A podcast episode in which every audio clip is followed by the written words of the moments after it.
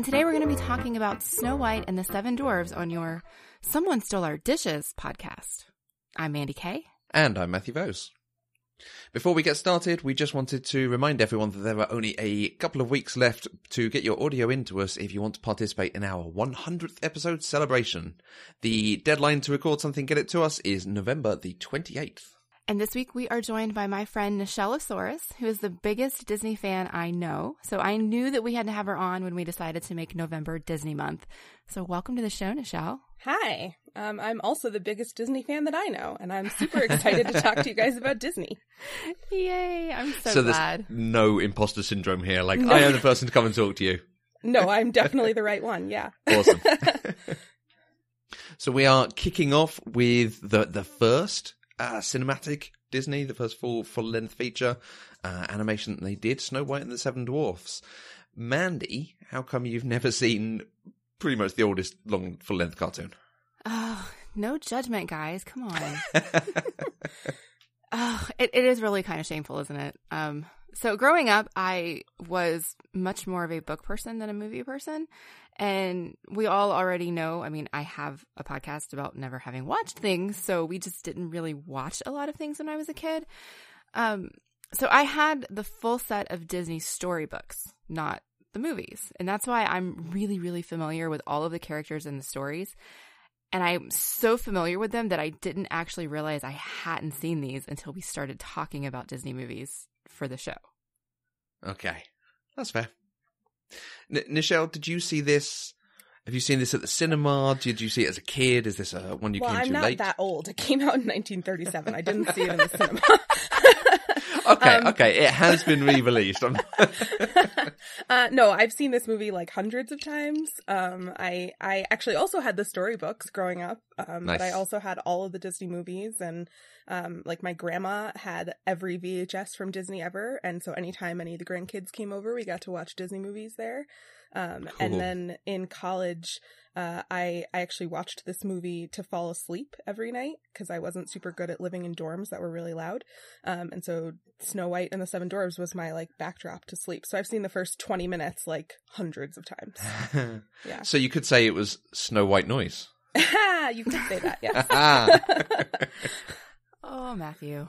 We're on form today.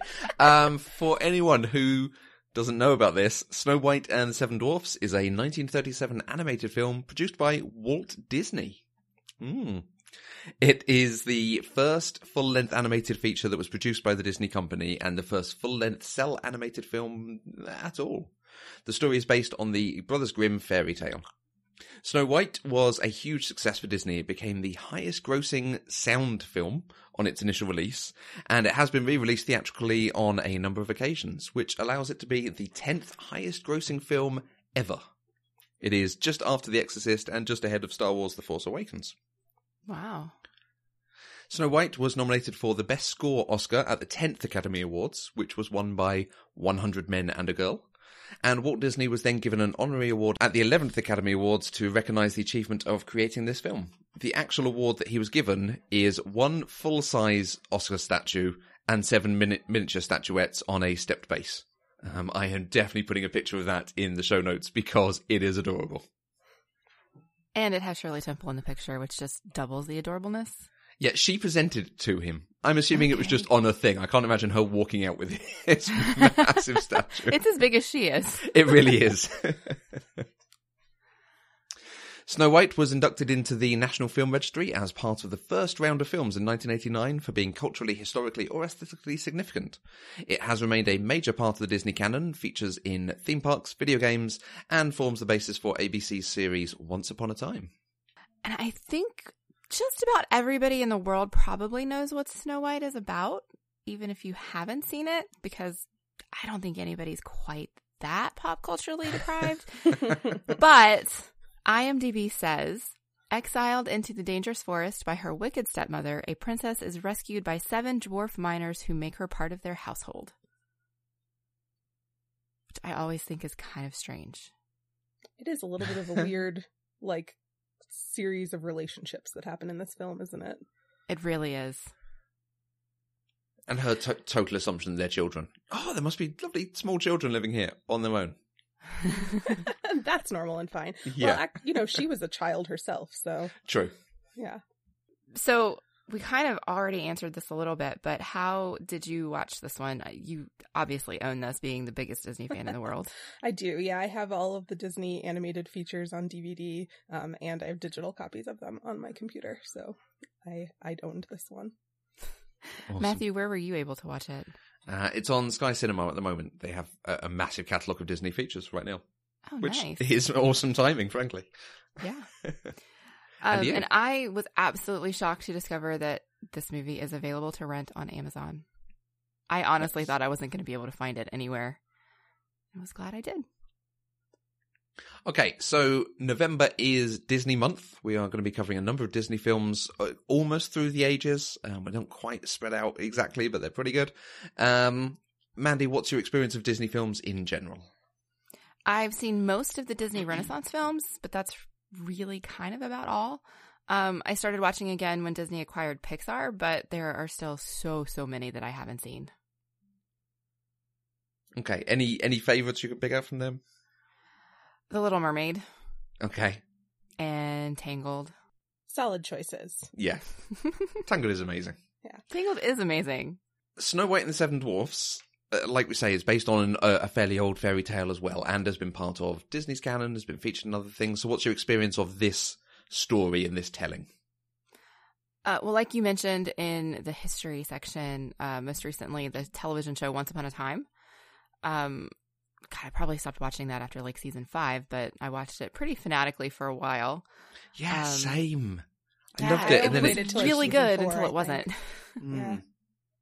Yeah. Um, I also did watch the weird Snow White and the Huntsman movie from a Mhm. couple years back that had inexplicably Bella and Thor in it. Don't know why.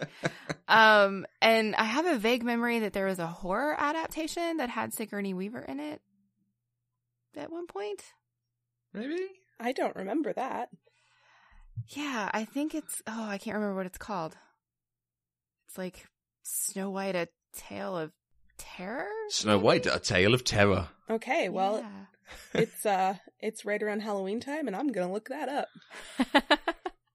um, I think I like I feel like there have to be more, but the internet was not very helpful in showing me things that are adaptations of Snow White that don't have Snow White in the title. So I was struggling to figure out what else I've probably seen that that's an adaptation. You've probably not seen this cuz I I come into this with the assumption that you haven't seen things, Mandy. But- yes, that is a good, a good idea. Yeah, but there's a a mini series that was called The Tenth Kingdom. Have you Nope. ever heard of it? No. Okay. No. It's a really cool retelling of like a lot of different fairy tales, but Snow White is sort of a central character in that uh, mini Okay. series too. Hmm. cool. I mean, just the word kingdom, it like it, yeah, right up our street. High fantasy, awesome. Let's bring it. okay, Mandy, did you enjoy Snow White and the Seven Dwarfs? It turns out I enjoy the idea of it more than the actual thing. Uh, Okay. What what was the idea of it before you saw it? Well, Snow White is just so iconic and so ingrained in our culture as being just the best and one of one of the most amazing Disney princesses and it's this wonderful story and if you don't like it there's something wrong with you kind of thing. but watching the actual movie like the 90 minute movie God, there's so much filler in the story. Like it's not just the story. It's okay, let's have 5 minutes of birds singing just because we need to make this a full-length movie. Hmm. Um, and, and so I wasn't super into the movie as a movie. Like if they had left out all of that filler stuff and just done actually the Snow White story, I probably would have enjoyed it a little bit more. But if But- they So you- left out all the filler, there wouldn't be any adorable woodland creatures, and there wouldn't be dopey dancing. okay, that's a Mhm. fair point. Yeah, you mean you don't want five minutes of dwarfs washing their faces and hands? Which no. seems to be half the film at one stage. like, how is this song still going on? Yeah, And it's quite a fun song. Like, it- like I could find a place for it if it wasn't, like you say, for all the rest of the filler.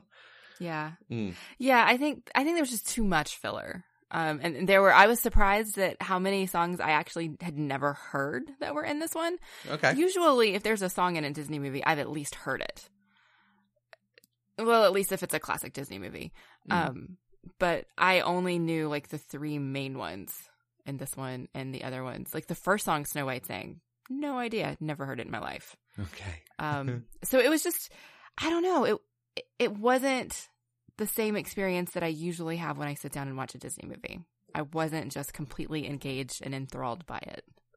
I kind of wonder if that's like an effect of the time that this movie was made, right? Like, you know, we there's a thing where people have changing attention spans and changing mm. expectations for the amount of action in a film and back in the 30s attention spans were like people were like wow this is 90 minutes of cartoon this is incredible and it didn't so much matter if it was enthralling the whole way through Right. Yeah, maybe. I think probably had I watched it as a child, I probably would have absolutely loved it. Not that I was a child in the 30s or anything, but you know what I mean. you were 50 by that point. Um, uh, Nichelle, can I ask, where, where does this rank for you? Did you get love it at one stage and get a bit over it watching it so much at college? Um, I didn't really get over it. um, so I still really love this it's Disney. movie. Yeah, because it's Disney. There's not really any Disney movies that I am over. Um, Okay. but uh, it's not my favorite Disney movie. Um, Mm. but it's it's up there in the rankings. So my uh, my husband and I actually watched all of the Disney animated features in chronological order and then ranked them. Okay. Um, because we're crazy people. Um, well, because I'm a crazy person. It was that that project was not his choice. Um, but we did. He did it with me, and that was great. And so Good on him. I I found out that Snow White ranked 22 for me oh. um, on the list. So out of 73 at the time, this was in 2015. Um, so there's a few new movies now that aren't on the list. Um, but that's still pretty high. Um, it's definitely like a solid classic Disney movie that I will watch again and again. Where did Brian rank it? um, yeah, so Brian ranked it number 53. Um, Ooh, but I generally say that his rankings are garbage anyway because uh, he did not have The Lion King or Toy Story in his top 10, which is nonsense. So I think that his Ah. rankings are like worthless. Okay. we shall reject his opinion. Yeah. yeah. Um, you can you can invite him to defend his position if you want, but And, Um, and we you may guys well have, have- to, clearly, yeah. yeah. Um, so you guys did do this online, so we will put a link to Yeah. that ranking in our show notes so everybody else can see um, whether or not they agree if if you and Brian have have ranked these appropriately. yeah, great. Awesome. I, I think you're exactly right. That the the point about you know we expect more from a film now. There is a lot in here that uh, it, it clearly feels like a debut feature. The same thing of when someone comes out with a great first album or the great first book. There is so much attention. They were clearly working on this for such a long time that they've put effort into absolutely everything that goes on here, and, and it almost stands out because we've been watching some other Disney movies like Snow White dancing has feet under her skirt. She pulls up her skirt so you can see her feet moving. I think any other Disney film, they'd be like, no, no, no. Skirt is floor length. You can't see her feet. Let's cut down on the amount we have to animate. hmm Because they're kind of like, oh, let's show off a bit. Let's do something. They've gone that extra step there. Um, right. and there's times where they do things with some of the camera angles that you wouldn't normally do. Or no, that at the time you wouldn't do in a live action film. So when she's at the wishing well, there was a shot up at her from underneath the water in the wishing well. hmm You could do that now, and probably in the last 20, 30 years, that would be an okay shot to do. But the fact they were doing this sort of shot in a cartoon, they're like, they were showing off, hey, this is animation. We can do stuff you can't see in live action. Um, and that it has taken a very long time to catch up with. So I think it really does show they spent a lot of money, a lot of effort doing impressive things on screen that are just kind of everyday to us now in some ways. Yeah, I, I definitely agree with that. I can see watching it, even though my end, my like my final reaction was just kind of a meh. I could see the okay. the artistry and the uh, the talent that went into making this. You know, I could see these are groundbreaking technologies that they're using to do this movie in 1937, and I can absolutely appreciate that. Okay, so let's uh, talk a little bit on the the plot. I think Because if we're saying there's a lot of filler, and actually there's probably only mm, 30 to 60 minutes of actual stuff in here, hmm it, what in the plot did you enjoy that you're like, okay, that was good, I'd want more of that, and what would you then put in to make this full length again? Is there, are there changes you could make to it? I think the first change that I would make would be to have the huntsman actually explain to Snow what's happening. Okay, yeah. I mean, the way that scene went down would have been so confusing to a real person. Just like, I'm about to kill you. Oh, wait, no, I can't do it. Run away, Snow, run away. That's it. Like, And she didn't just explain- accepted it too, right? She was like, She "Okay, did. I'm gonna run away. That's it. I live in the forest now."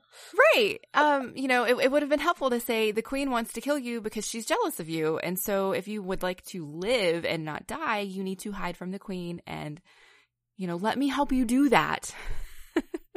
That's what I would have wanted, I think, from, from that, that scene. Um, that was the first thing that, that kind of made me scratch my head a little bit. I um I appreciate that like later adaptations of this film have really explored the huntsman as a character.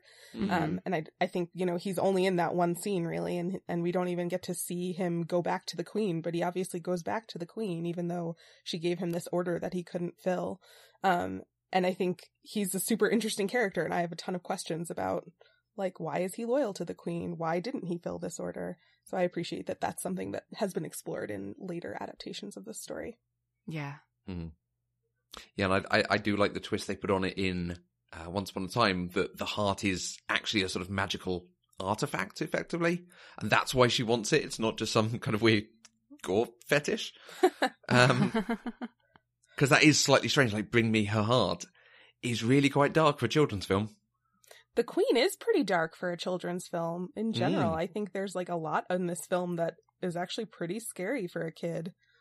I definitely agree. I was surprised. The opening of this by starting with the queen was kind of scary. The whole scene of her transforming into the hag was terrifying. I it made me wonder, did they was the core audience for this children in 1937 or was it just anybody who's going to watch a movie? I don't know. Yeah, in that historical context, I don't know. Because it was really dark. Mm. It We- we- was. We touched a bit on this with Spirited Away. The- The understanding that actually you can have some scary elements in a ch- children's film because it is an important lesson for them to learn. hmm So maybe they had that philosophy in there as well. Maybe, maybe. Or maybe kids were just tougher in the 30s. Also a possibility. Yeah. they come in from playing with their hoop and stick and, you know, I don't know what kids did in old days. yeah, so at the point the huntsman lets her go, she doesn't know the queen is kind of after her or evil. So she just goes off and now starts this new life with some dwarfs. Um, we have a lot of time with the dwarfs. And again, there's some interesting backstory you could pull on there about their mining operation and how they sell the gems and what they do with them. Oh yeah, that was one of my questions because that's never I never even really knew what they mined. I just knew they were dwarves with pickaxes. And so watching this movie and you see all of the sparkly gems and they have a vault that they lock even though they hang the key right next to the door. Like Yeah. what did they do with these gems? Do they sell them to the queen? Do They they don't know. They in their song about mining, they say something like we mine the whole day through and like we pick up all these gems but we don't know why we're doing it.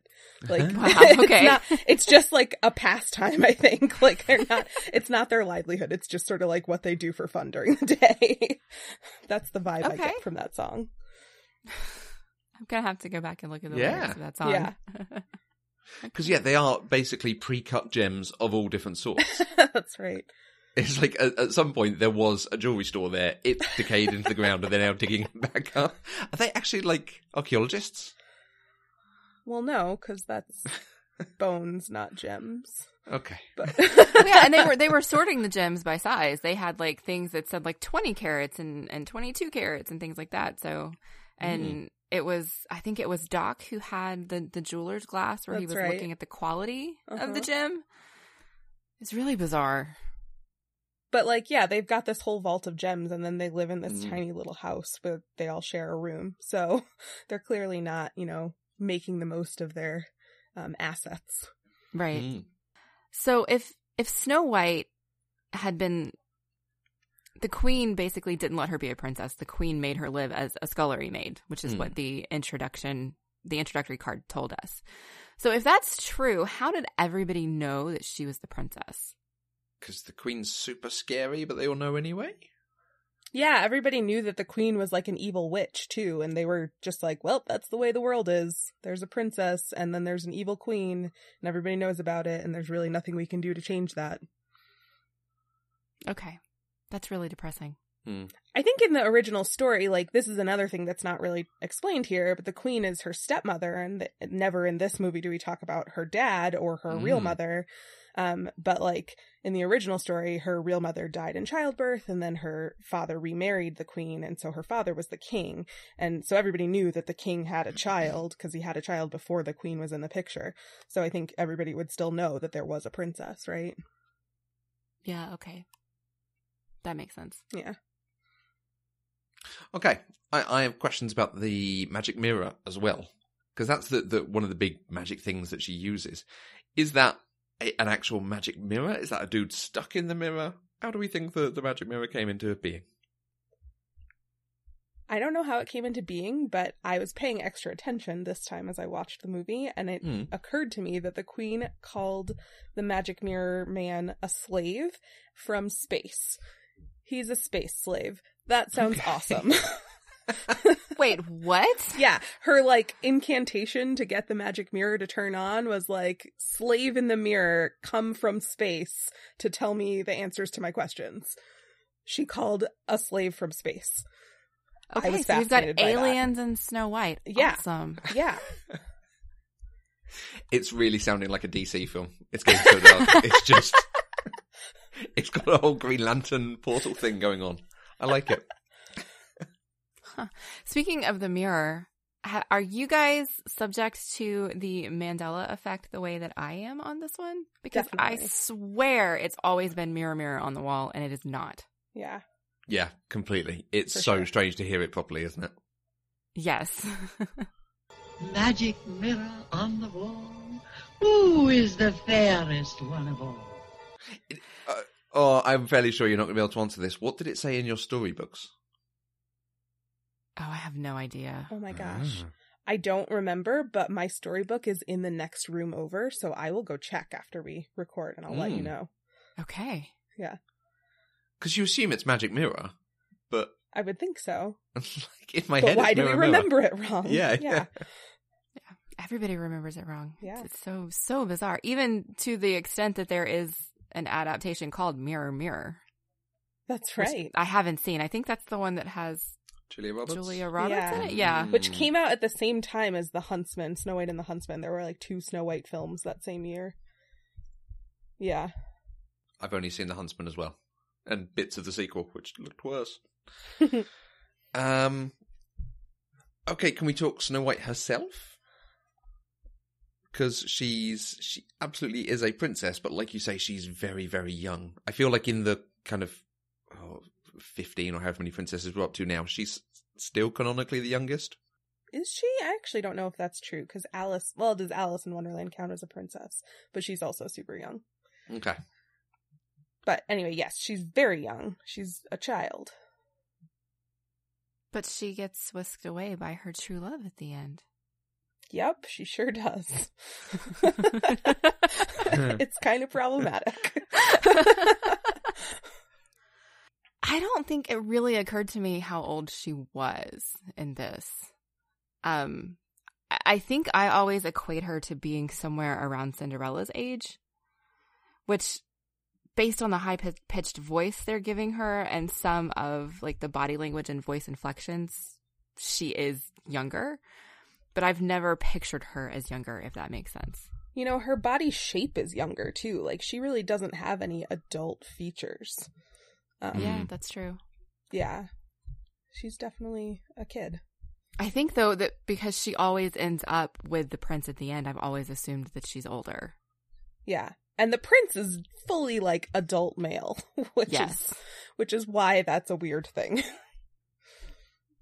And he's a prince. He doesn't have like a retinue or anything. He's just kind of trooping around the land with his horse. Do Yeah. we get any story on him? Yeah. Like, there's all these characters that could have cool stories. We get none of it. I I wondered about that too. Like Snow White's already a princess, right? So what is he a prince of? Wh- like, where does he live? What castle are they approaching at the end of the story? Is he one of uh, Hans's brothers from Frozen? He's one of the twelve like older brothers because they're all just off traveling. Like, well, we're not going to get there. the Prince Harrys of their time. Um, I, I feel the animation on her face. She looks very different to most of the princesses, and I think it's because of the the rotoscoping technique that they use to. That they basically filmed people almost in costume and then animated over the top of them, which means at times you get these wonderful, like really lifelike animations, but it means you don't get the detail of the faces and some of the nuance. Um, I think that's it feels very much like something they did change for further films Because she sort of it, certainly in my head and watching it looks different than most of the, the the other princesses that they do throughout the years. Yeah, she definitely appeared more human and lifelike than what you get later. I mean, because later you start evolving into Ariel and Rapunzel with the big, big eyes, Right. um, the the pouty mouth, the tiny waist, which clearly are not lifelike proportions at all. But with Snow White, it did feel much more natural. Although there was a significant difference between her animation and the prince's. Like the prince's face looked more like a person to Mhm. me than Hmm. than she did, and I don't know if that's just the difference in, in the ages of the the characters. Because, like you said, Nichelle, he was a fully grown man and, and that could account for it. But I did notice that they were done slightly differently. Yeah, that's interesting that that's how you remember it because I like in my memory when I think of the prince in Snow White, there's like one scene in particular where his face is so like washed out kind of that it's like he doesn't have any features at all and it looks like he's like over Snapchat filtered himself. Um, okay. and so like I don't think of him as like looking very much like a person. I think of him as looking like a weird kind of whitish blob. Okay.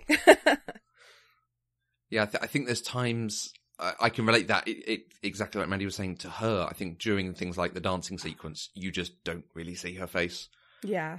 Yeah. Um, but there's a lot of stuff in this that you could you can absolutely see why, why this was the kind of first that they used as the template. There is so much in this film that remains a part of Disney forever. Know, The fact that evil is this kind of lime green or purple, um, the the way the villain uh, causes their own downfall at the end, the use of true love's kiss to Mhm. cure death. Um, there, there's a lot in this that just becomes a staple of, of all the films they make, and it's good. It works. Mhm. Yeah, I was completely shocked to see how familiar this was to movies that are now. You know, 80 years Mhm. later, we're still seeing the things that this movie set up. Be it the all of the Disney princess tropes of the high pitched voice and the giggles and like her body language, the way she moved and like threw her hands up when she was surprised, having all of the animal friends, you know, um, having love at first sight or first song, however you want to look at it. All of these things still abide today. And that's, I don't know if that's a testimony to quality or just to this is what everybody has come to expect. And so we're going to continue doing it. You know, um, her the dancing, like the way she dances, is a thing that we see in other movies, and that's actually because they, uh, like Disney animators, went back to this film and used some of the same animation. Like they, instead of recreating dance scenes, just sort of like copied Mhm. the body movements and just pasted new faces and new characters around. So like we see those these same movements are so familiar because they're literally used in every film um, Yeah. which I think is kind of cool. And I think it's really a testament to like Disney, uh, like building this, you know, universe or world or empire of, uh, like this is the quality we come to expect from Disney, um, because this is what they've always given us. Yeah, absolutely. It, it speaks to the idea that they put so much effort into this. that It wasn't that the next time they had to improve on it or step up. It's like, okay, let's do the same again, but let's save money on it this time. Yeah, exactly. we use things, and yeah, it's excellent. Talking on the animation, I, I do love. Uh, this is beautiful at times and so well done. They invented a new camera to be able to do some of the shots in this. They invented a, a multi-plane camera that allows them to take shots of multiple pieces of animation at the same time and move them separately. Um, and there's an interesting piece of Disney talking about it and saying when you have animation, they'd zoom in on one piece of it, and the whole thing would zoom in. The the moon would get bigger, the trees in the foreground would get bigger, everything at the same rate. So they basically created this like giant tower of a thing that they could slot different bits of animation in and move them, so they could do a shot that's a bit more naturalistic. And they continued using that through to uh, at least Aladdin and the Lion King, I think, the same Oh, sort of thing, until they started really getting into the, the computer effects that they bring in with, uh, like the ballroom scene and so on in uh, Beauty and the Beast. hmm Like that's the time at which it starts changing, but for the most part, it was okay. This works. Let's keep using it. Hey, if it ain't broke, don't fix it. Mm. And then I think we should touch on the songs as well, because there are a lot. Of, there, there are a lot of good songs in here, but they're all really quite short at times. And then suddenly you get this full length song that is the one you like haven't heard. The one that I haven't heard. Not there the like one. four that I haven't heard. That blows Okay, the- my mind. the ones. But it is things like Whistle While You Work um, and Hi Ho that are, Mhm. are oft used. But yet the whole rubber dub dub, wash your face thing, um, I, I'm not sure I'd ever heard that before. And it goes on forever. it, a really long does. Well, there's seven of them that have to wash their faces, guys. Takes a while. Yeah, I also hadn't heard the the song where she was cleaning the house, which was surprising to me because that whole scene was completely repurposed for Enchanted, which I had no idea. Mm. I Yep. mean, like almost shot for shot, they were the same, except because Enchanted was in New York, there were cockroaches too. But awesome and dirty, dirty pigeons and rats. And... but the song Wonderful. itself, I had never heard. Okay. it was weird. I had heard the the whistle while you work in the hi ho song, and there was one more that I'm completely spacing on right now. Uh, Someday for My Prince Will Come. Yeah. Someday my prince will come. Yes, Yeah. but I only know that one if you read my notes because there is an amazing album called "The Best of Country," sing the best of Disney, and Tanya Tucker covered that song, and that is why I know it. I um the the like cleaning the house song. I sometimes play that song while I'm cleaning my house. Awesome. Love it. So, you know, I play the one from Enchanted while I'm cleaning my. I house. also like that one. Yeah. It's more realistic. Although I still don't I can't figure out how to get any animals to come help me clean my house. right. Yeah. that would be awesome. Yeah. Um, a thing I really appreciated about that song too is how good Snow White is at delegating. She's just like, "All right, animals, we're gonna clean this house. You do the dishes, and I'll sweep." And I would also delegate dishes if I could. So yes. I appreciate her her priorities there. And she stops them from sweeping under the rug. Yeah, Like Mm. she she's makes like, them "No, do we're it gonna right." do this for real." Yeah. I did think it was interesting though that all it took for her to be accepted immediately by the dwarves was to promise to cook and clean for them. I they didn't really care about the cleaning. They were kind of mad about the cleaning, weren't they? That's true because the sugar's but gone the from cooking, the cup. the cooking they were into. yeah. which I think is an interesting thing. Like, and this is sort of about Snow White as a character. Um, and Pete, like, we think of Snow White as being beautiful, and that's sort of her only quality that gets discussed. But like, she's a great cook, and how many princesses are learning how to cook? Like, probably none. And that's kind of awesome. And she's also like super kind and giving and caring. Like, she just wanted to take care of the dwarves. She didn't really ask for much from them except can I stay here? But she was like, I'll do anything for you. Like I cleaned your house and I'm going to make you dinner and make sure you wash up. And, you know, she just like naturally wanted to take care of people. But those are not Yeah. qualities we talk about with her. But she seems like she's pretty awesome. Yeah, honestly, she was a little bit badass by not letting them eat until they cleaned up. I know. Like she's never met these seven men before and she's like, "No, you cannot eat until you show me your hands and then you go clean them." I thought that was pretty awesome. yeah. Yeah. It reminded me a lot of Have you guys seen um the movie Seven Brides for Seven Brothers? no. It's one of my favorite musicals in the world, but there's a, a very, very similar scene to that where um, the main character, Millie, has been brought deceptively into this household um, to marry a man who has seven brothers that he didn't tell her about. And so when she cooks for them, they all come running in, dirty, like climbing all over the table, throwing things, and she just gets furious and like throws the like tips the table over on them and tells them if they're gonna act like pigs, they can eat like pigs.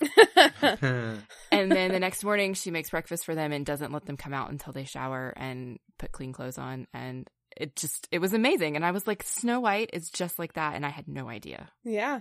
Boss, nice. Yeah, things that you just don't get whenever you you just think of the. I mean, the story of Snow White is the princess runs away and lives with the miners. She eats a, a, poisoned apple, gets put in a glass coffin, and then kissed, and she wakes up. Like that's it. You don't really get any more details than that when you think about the story. And so it's interesting to see some of the the more details of personality whenever you do watch the whole thing. Hmm.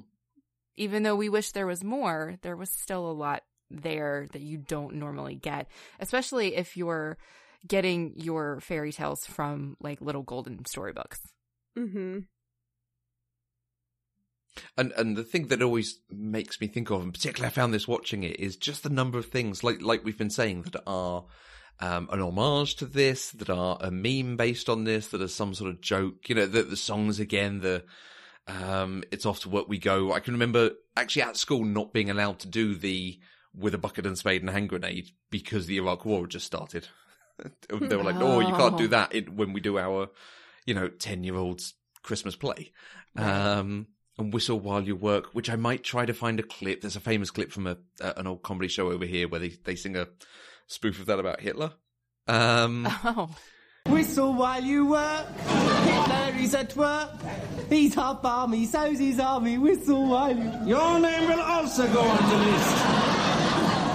what is it? Don't tell him, Pike. Pike. But even like the bit where she's everyone's dancing around her and she's sat there sort of pulling her skirt up a bit on the and, and jiggling her shoulders became a gif meme for ages of like, see, I don't care about your point. That's right. this, this film just gives so much into Enchanted and I think it's Shrek 2 that does the Snow White spoof, but then goes into the Led Zeppelin song that was used in Thor Ragnarok with her using the animals to attack everyone. Just taking okay. taking this film and turning it into something so much more fun. Again, a bit like you know the the, the idea of this is better because when you watch it, it is a little light at times and mm-hmm. spends a lot of time on the filler. But there is so much that you can take from this and turn it into good stuff. Mm-hmm. Yeah, yeah. So here's an interesting thing. Hmm. Coming from the background that I did of not obviously not having seen this, getting my experience of this particular fairy tale from a storybook, I didn't actually know what happened to the queen. Like, mm. my experience went from Snow White got the apple and Snow White, you know, passed out or whatever, and you get that iconic scene of the hand dropping the apple. Mm-hmm. And then it's a blank slate for me. I have no idea what happened to the queen after that. The next thing that happens is the dwarves find her, she gets put in the glass coffin, and then the prince comes and he kisses her, wakes her up, and the story's over. It never even occurred to me to wonder what happened to the queen. And so I was actually completely shocked that the queen kind of brought about her own death and that she died. I don't know why it never occurred to me that she probably actually did have to be defeated because otherwise she would always be trying to get Snow White. But I just, I didn't know. Like, I feel like that's a thing I should have known, but I had no idea. So the queen dies in in this film, um, like while she's trying to, you know, kill the dwarves who are following her because they know mm-hmm. that it's her that poisoned Snow White.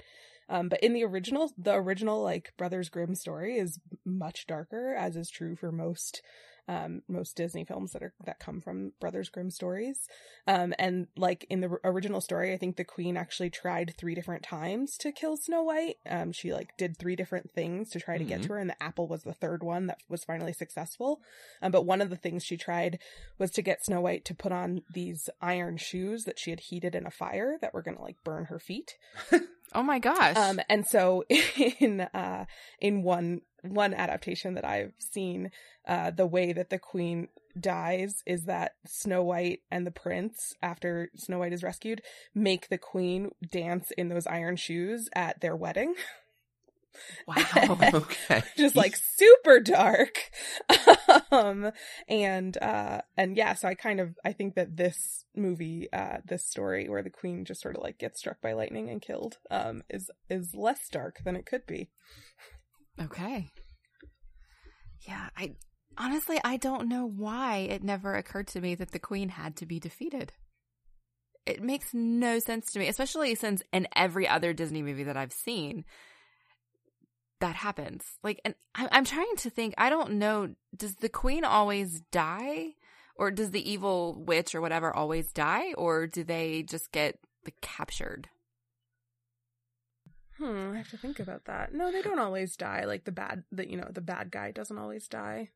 Although they're not always evil queens either, right? But like in Snow White, you know, her stepmother and stepsisters are still alive at the end, and they just don't get to be princesses, which is the worst punishment for them. Yeah, I well, I like the way Ever After did that ending. You know, made them all work Mhm. in in the the kitchen. Yes, I like that too. Yeah, and it, it, again, it's a very Disney thing that it has to be. They can't just kill the queen or the villain. It has to be either their own.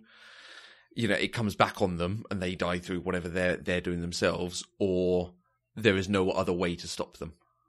Mm-hmm. You know, they're swinging the sword and you can't stop them in any other way, so you have to freeze them. Right. Which is which is fair for a kids' film. You cannot have the you know shade of grey of oh, but they killed someone at the end. Ooh. Right. yeah, that's true. Um, I thought that in this in this movie there was some cool uh like foreshadowing of the queen's death and like a hint about the fact that Snow White wasn't actually dead. Mhm. Um, in that the so the queen had um several birds actually that sort of followed her around. She had a crow that was hanging out in her like evil witch's lair. Um, but she also had a couple of um, vultures that were around her. And at the beginning, it seemed like they were around her because they knew that she was going to try to kill somebody. And, you know, vultures want to eat things that are dead. Um, but then when she actually gave Snow White the apple and Snow White seemed like she died, the vultures were not there.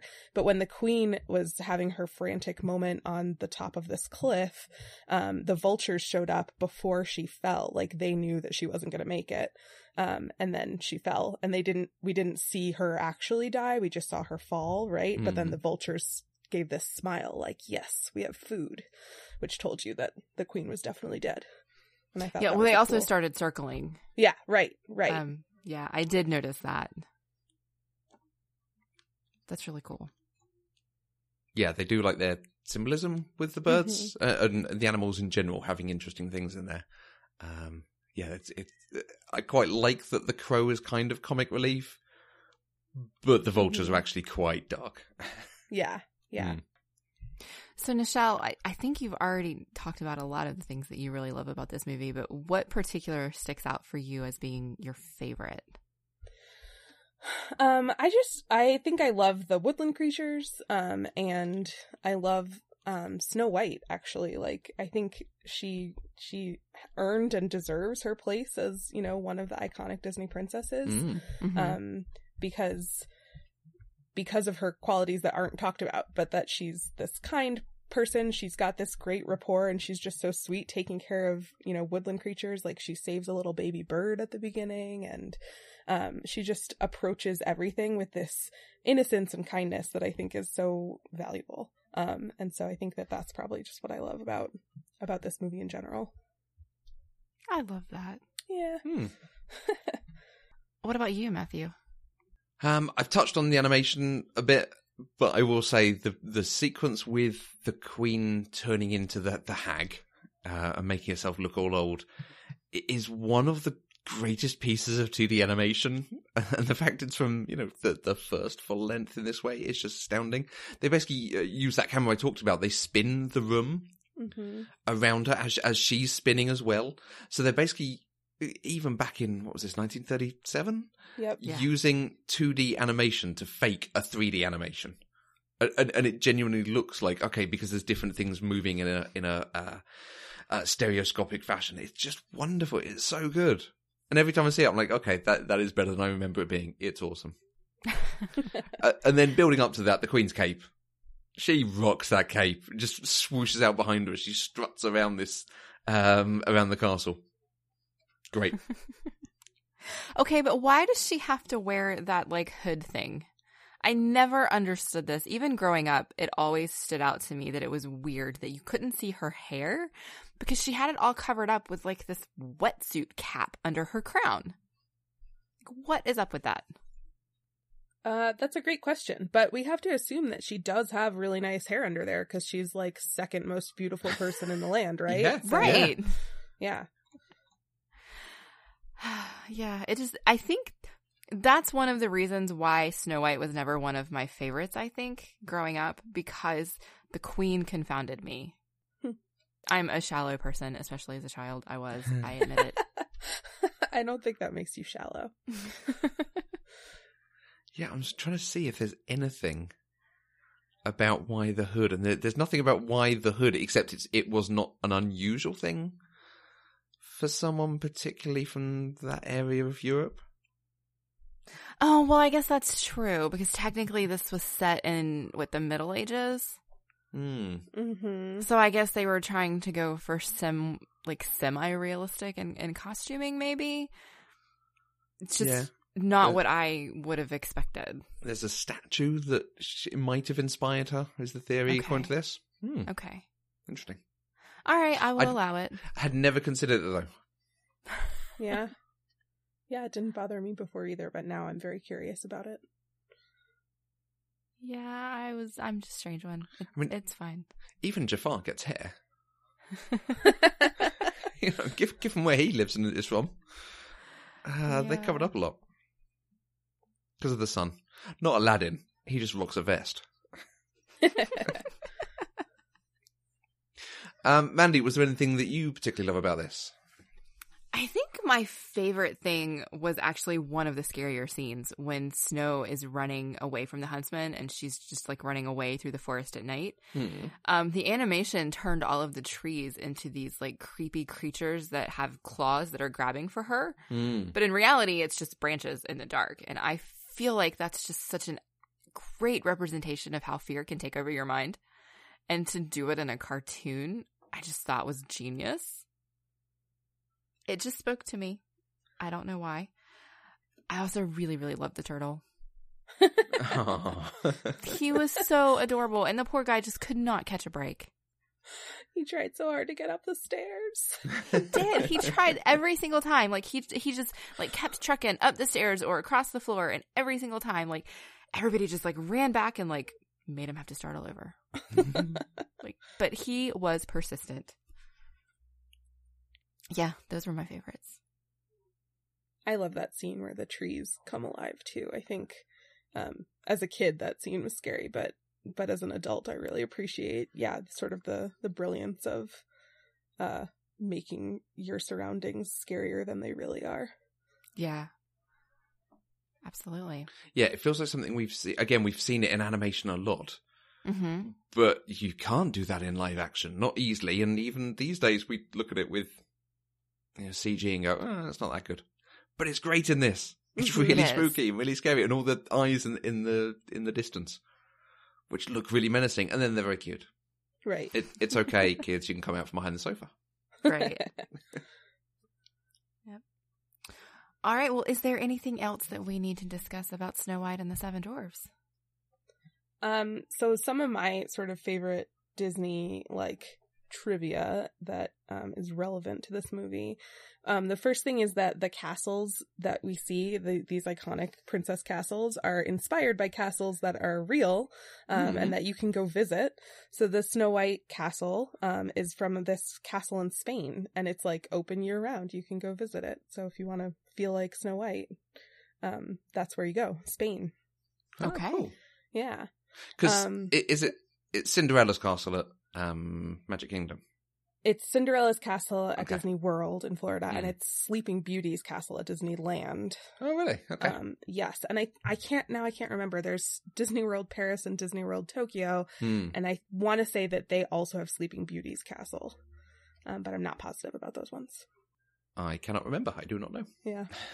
I've been to them. Couldn't tell you which one was which. I'm sorry. You're such a terrible fan, Matthew. Yeah, clearly. um yeah and then one of the other things that i really love about um about disney movies is so there's there's an owl in the forest and in this movie the owl is um during that scary scene when the trees are coming alive Hmm. um but walt disney there's like this legend about owls and walt disney that he actually included an owl in almost every animated feature that he oversaw um and it's it's told that it's because as a child he shot and killed an owl and then he felt really guilty about it. So now there are owls in like all of his films and this is a tradition that carried on after he died because he died in like 1960 something. Hmm. Um so of course there are lots of yeah, good job. um, so there are lots of uh lots of movies after his after his death but they still carry on the tradition of trying to have owls in them. Um Huh, and so I just love like there were a looking for the lot of owls. Yeah. Yeah. There were, yeah, there were a lot of owls in Snow White. I noticed them. Like they were carved in every chair, up the stairs, Right. like just everywhere in the dwarf's house. Yeah, and so it's this legend that Walt Disney was trying to honor the life of this owl that he killed. Oh, that's nice though. Yeah, yeah, and so often I think in this in this film the owl didn't there wasn't like a owl character really, um, but often the owl characters that we see in Disney films are like wise and kind and Mm. and so he's sort of trying to paint them in a in a good light. makes sense. Hmm. Yeah, Oh, I'm going to look out for that now. yeah, yeah. Keep an eye out for the owls. Did you want to talk about the Snow White ride? Sure. this one's kind of silly, but there's uh so I I grew up in Florida, so I've been to Magic Kingdom at Disney World many many times. Nice. Um which is maybe part of why I love Disney so much. Um I firmly believe that Disney World is the happiest place on earth.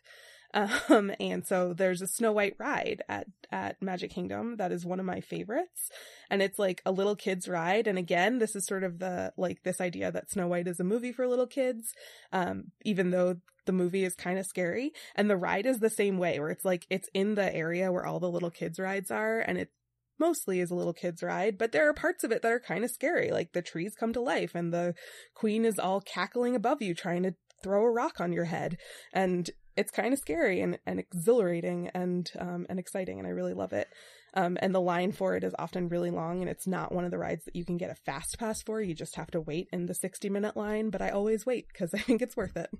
Aw. You're making me really want to go to Disney. Go to Disney! I've been Everyone should go once. to Disney. I I've um, been- I actually went to Disney World for I made my friends go um, with me for my bachelorette party before I got married, and I didn't live in Florida at the time. This is when I lived in North Carolina, so we all had to travel to Florida together to go to Disney World, and I made That's them all dress up as Disney princesses, and I dressed up as Snow White for my bachelorette party. Hey. Yeah, Oh, I remember those pictures. yeah, Yeah. That's Yeah. Awesome. So Best I do definitely love Snow ever. It was a lot of fun. I have a question. Hmm. At the beginning of this movie, there was like an introductory note by Walt Disney that had his signature at the bottom. hmm Do we know, is that his real signature? Did they base the Disney font off of his signature or did they just use the Disney font to put his signature on that card? No, I'm pretty sure that's his real signature. Yeah. That's amazing. that This entire iconic font is based on somebody's hand or actual handwriting. hmm That's really cool. Yeah. And of course, we've not touched on it. It has that slight moment of live action book in the beginning. Right. It does, yes. and at the end. Mm. Yeah. I don't remember the end. Yeah, it's just the book closing. Oh, okay. Which is also iconic because that's been used in many, many other fairy tale adaptations. Mm. Yeah, that's true. Um, I think Enchanted did it, and Ella Enchanted did it, Mhm. and uh, I'm sure there are others, but those are the the two that are sticking in my brain right now. I think there are some adaptations of Cinderella that do it. Yeah. Hmm. Cool. Started like a whole I don't want to say it started a trend because it's not really a trend, but it, it started a, a thing that has I has think it, lasted it like forever. it set the tone for how Mhm. we tell these kinds of stories. Absolutely. Yeah, Yeah. I'm really glad I've seen it now. Good. me too. All right. Just well, is there... another 60 or so to work through. Well, it took me Oh. and my husband like a year and a half to watch seventy three movies um, that are Disney movies. So pace I'm yourself. gonna have to, yeah, I'm gonna have to go through that list and see um, which ones I haven't seen. There are a lot. I guarantee you, I've probably maybe seen a quarter of them. Yeah, Yeah, maybe, you've maybe got not even that many, um, which is kind of terrifying to think about. But I- I'll have to look at it and see. yeah, Maybe, maybe I've seen more than I think I have, and I'll surprise myself. Hmm. yeah. I'll But be doubt interested it. to hear how you how you've done on that list. I, I think there's about 20 I haven't seen. Most of which are your bottom 10. So I'm like, yeah, okay. so don't don't worry Yeah. yourself about those ones. All right. Well, if you would like to join the conversation, you can use the hashtag PC Deprived on Twitter. You can find us on Twitter, Facebook, and Instagram at Eloquent Gushing. You can send us an email at podcast at eloquentgushing.com, or you can leave us a voice message at speakpipe.com slash eloquentgushing. You can find each of us on Twitter. I'm at Mandy K. And I'm at Matthew Vose. Nishal, thank you so much for coming and joining us. Uh, it's fabulous to have someone who knows quite so much about it for the very first one. Thank you so much. yeah, thanks for inviting me. Where can people find you online? Um, so I am on Twitter, but I only tweet ridiculous band names that my husband and I come up with in conversation. But feel free to come uh, pick out a new band name. Um, so I'm at band name Omatic. That's amazing. Nice.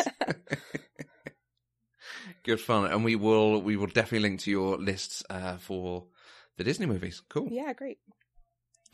Pop Culture Deprived is 100% funded by listeners like you through our Patreon page. Anything you can give, even $1 a month, gives access to exclusive content and helps to support the network and support and develop new shows. To find out more, visit patreon.com slash eloquentgushing. And if you want to keep up to date with the latest news announcements, remember to subscribe to our weekly newsletter. The link is on eloquentgushing.com. And we'll be back next week with another episode of Pop Culturally Deprived where we'll talk about The Jungle Book. Until next time, I'm Mandy Kay. And what wouldst thou know, my queen?